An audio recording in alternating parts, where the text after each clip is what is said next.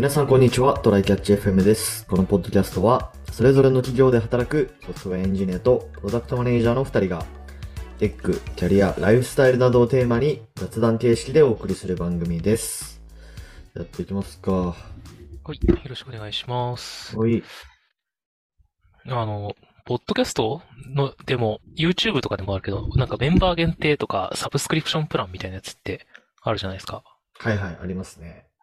あれって、まあ、その、まあ、ジャンルによっては、ここでしか話せない裏話みたいなやつとかさ、あのうんうん。うん、なんかファンがいるタイプの、あの、チャンネルとかだと、その、ファン向けの何かとかだったり、をやったりするっぽいけど、僕らが、のジャンル例えばテクノロジーだったりとか、ライフハック、キャリア系って何やってるんだっていうのを 最近ふと疑問に思ったんだけど、そうだね。あんまり僕そんなにポッドキャストを、特に自分のジャンルのものをいっぱい聞くわけではないから、あの、なんかその辺宮地結構聞いてるから知ってたりするのかなと思って。はいはいはいはい。ちょっと待ってよ。僕が結構聞いてる、普段聞いてるのは、う。なんんだろうな。えーっと、まずオフトピックめっちゃ聞いてるね。オフトピックの有料会員ってどういうやつなんだっけな？オフトピッククラブってやつがあるのか。まあ、ちなみにオフトピックってアメリカのテクノロジー関連の、あのーポッドキャストなんですけど、うんうん。まあ、あの VC でアメリカに投資してる宮舘さんっていう人がめちゃめちゃ有益な情報を まあ発信してくれてるポッドキャストで、うんえー、これまあそのいサブスクプランというかメンバーシッププランみたいなのでオフトピッククラブってやつがあって、これまあ僕入ってないんですけど、まあ今軽く調べた感じだと、まずポッドキャストのアーリーアクセス券っていうのがまああるっぽいですね。ああ、あの、先行配信聞けるってやつ。そうそうそうそう。で、あと、毎週ポッドキャスト記事が読める。一般公開される1日前にポッドキャストの内容を記事化したものを読めます。おお。なるほど、なるほど。あと、えー、イベントとか、ミートアップとかの優先権とかがもらえる。ああ、オフイベとかやってるとそうなるのか。そうっぽいね。グッズ販売情報とか。えー、グッズもあんだ。グッズとかあるっぽいですね。うんうんうん。で、あと、特別エピソード、Q&A 会、うん、うん、う。うんん、っていうのが、まあ、あるっぽいですね。そうそうそう。まあ確かにそもそもね、記事の内容、あ、記事の内容というか、その、ポッドキャストの配信内容が、うん。まあ、結構もう準備されてし、こう、事前にリサーチとかした上で、こう、発信されてる内容だから、まあ、こういうことができるのかもしれない。そうだね。記事を作るとかって本来は結構ね、なんか別でやるもので大変なものだからなうんっていうのもあるけうんうんど。そうそうそう。先行配信はね、確かに、あの、Apple Podcast の、あの、サブスクリプションをこういう風にやるといいよ、インサイトみたいなやつが、ページがあったから、あの、僕らの、えっと、元、えーこのネネタの Notion のとこにも貼ってあるんだけど、うん。そこの中にも先行配信っていうのが一つネタとしてあったね。なるほどね。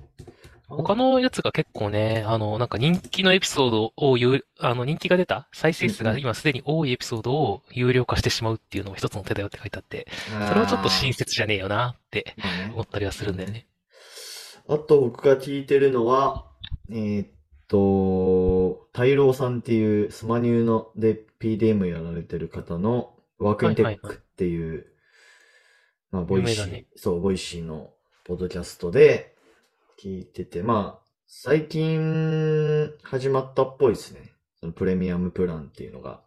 へえでもこれは僕課金してないんですけど、まあなんか、どういうことを話しますみたいなのを聞いてる限りだと、うんまあ結構なんだろう。まあこの方ってビズリーチ、メルカリ、スマニューみたいなこうユニコーン企業を渡り歩いてるみたいなのが一つのこう、なんて言うんだろう、ユニークネスなんですけど、うん。まあ多分それを、その、それぞれのこう企業でなんかこういうことをしたとか、こういうことがあったとかっていう、ちょっと、なんだろうな。あのまあ、誤解されるとちょっと炎上しちゃいそうな内容？うんとかを話してくれるんじゃないのかなっていう感じ。まあちょっとなんか誰でも聞けるとそうそうそうただでも聞けるってなるとね、変な人寄ってくるから、ある程度優先するのはね、いいことだよね。なんか、ノートとかもさ、うん。なんか、炎上したくないからとりあえず100円で出しますみたいな人とかたまにいるじゃん。ああ、そうだね。うん。確かに。だからそういうこうなんか、なんだろうな、その固有名詞とか出して やるときに、うん、まあそういう、そういうサブスクプランみたいなのが大事なのかな。そうだね。検索に引っかかんないとかもあるんだろうね、きっとうん、うね。ん、うん。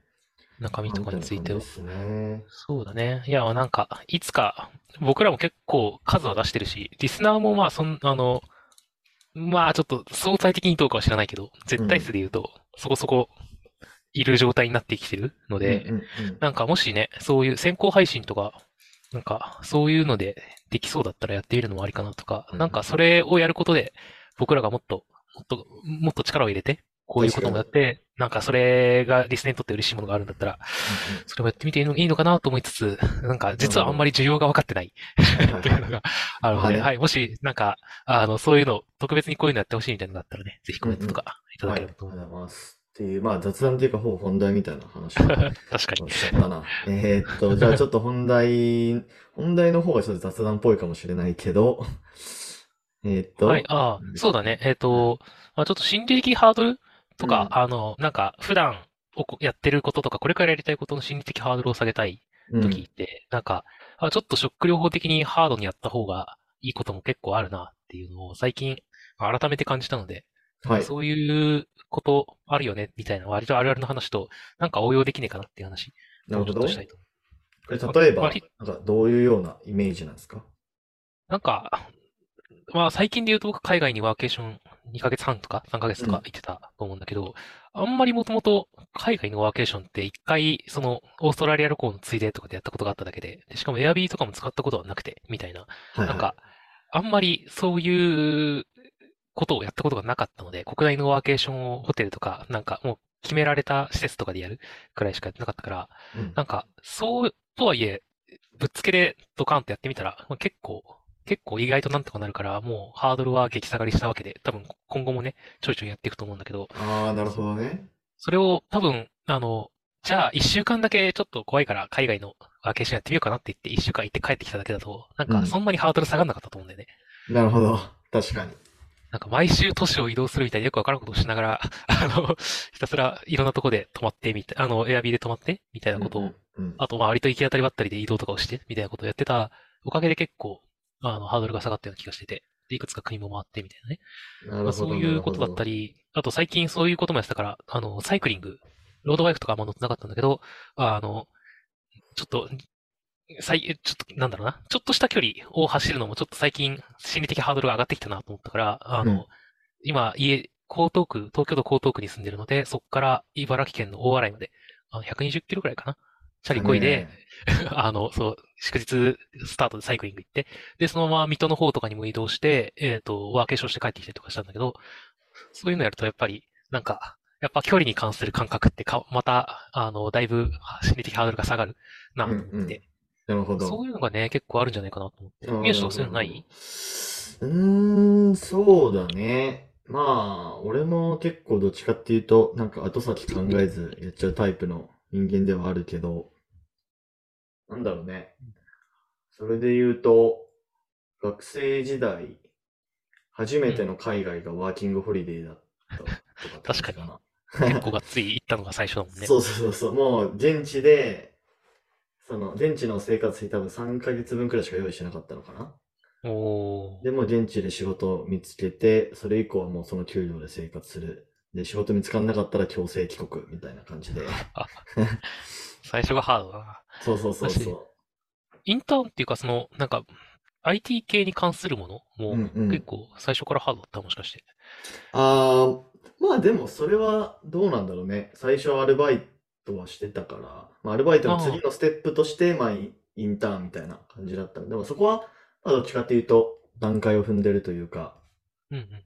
感じで。でもそこにちょっと、なんだろうね、こう、ライン引きなんかすごい難しいなっていう気がしてて、うん。なんかその、とりあえずやったらどうにかなるっていうものと、うんさすがにステップ踏まないとどうにもならないみたいなものってまああるじゃないですか。例えばなそれんか、はあるね。マラソンしたことないのに、いきなりフルマラソンは走りますとかって言ってもまあ無理じゃないですか。そうだね。うん。できる範囲の中で、ちょっと期間を延ばすとか、なんあーか、ちょっとハードにするとか、そういう感じになるよね。うんうんうん。感じかな。なんか、そもそもできないことをやっても、あんまり、逆にハードル上がる説は確かにあるな。そうそうそうそう。だからまあ、なんだろうね、逆に言うとその、なんだろう。最初のステップ1の目標の、こう明確な理由がない限りは、うんそういうふうに、さらにこう上げていくみたいなのをしてみるといいのかもね。そうだね。うん。確かに。なんか、レベルの話と、なんか、ひあの、レ、レベルは同じだけど、それを長くやるとか、あの、リスク取ってやるとか、そういう話の二軸があるような気がするな。うんうんうんうん。そうだね。まあでも確かにそれやると、多分また次同じことをやろうとしたときに、めちゃめちゃフットワークが軽くなるというか。うん。うん。そうなんだよね。だから、ちょっとそういうものを見極めながらやんなるけど、いろんなものでそういうことはやってった方がいいんだろうなっていうのうんうんう、ん割と効率がいいっていうのもあるしね。なんかね、ちょっとずつちょっとずつやってると。人生すぐ、すぐいつの間にか あんまちょっとフットワーク軽くない世界になってきそうな気がするから、はいはいはいはい。いいっすね、いいっすね。まあなんかそういうライフハック的なやつを駆使していくといいかもしれないですね。そうなんですよね。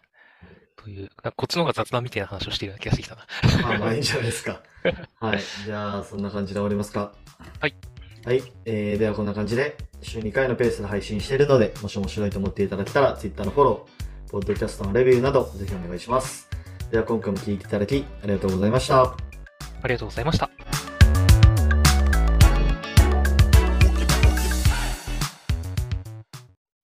And now, a short commercial break. 現在エンジニアの採用にお困りではないですか？候補者とのマッチ率を高めたい、辞退率を下げたいという課題がある場合、ポッドキャストの活用がおすすめです。音声だからこそ伝えられる深い情報で候補者の興味関心を高めることができます。株式会社ピトパでは企業の採用広報に役立つポッドキャスト作りをサポートしています。気になる方はカタカナでピトパと検索し、X またはホームページのお問い合わせよりご連絡ください。